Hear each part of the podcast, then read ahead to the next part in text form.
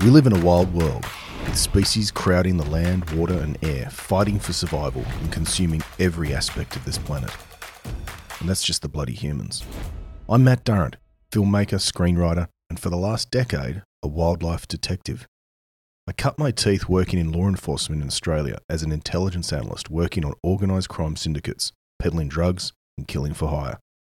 But I switched careers and instead of containers of Colombian cocaine, it's now containers of pangolin scales and elephant ivory. The job has taken me to the cities and markets of Southeast Asia and the jungles of Africa.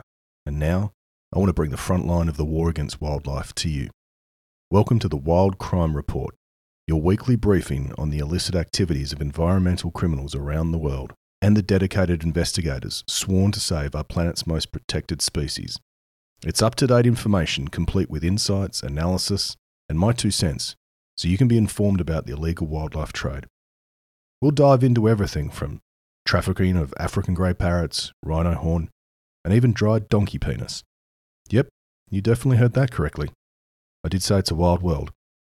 So from the bustling streets of Bangkok, the thriving port of Lagos, or the unforgiving Amazon jungle, the Wild Crime Report will shine a light on these complexities and the ever-changing dynamics of the trade in protected species. It's a wild world, and you need to know about it. Subscribe now wherever you get your podcasts. The Wild Crime Report begins on January 15th, 2024. Let's get wild and keep the animals there too.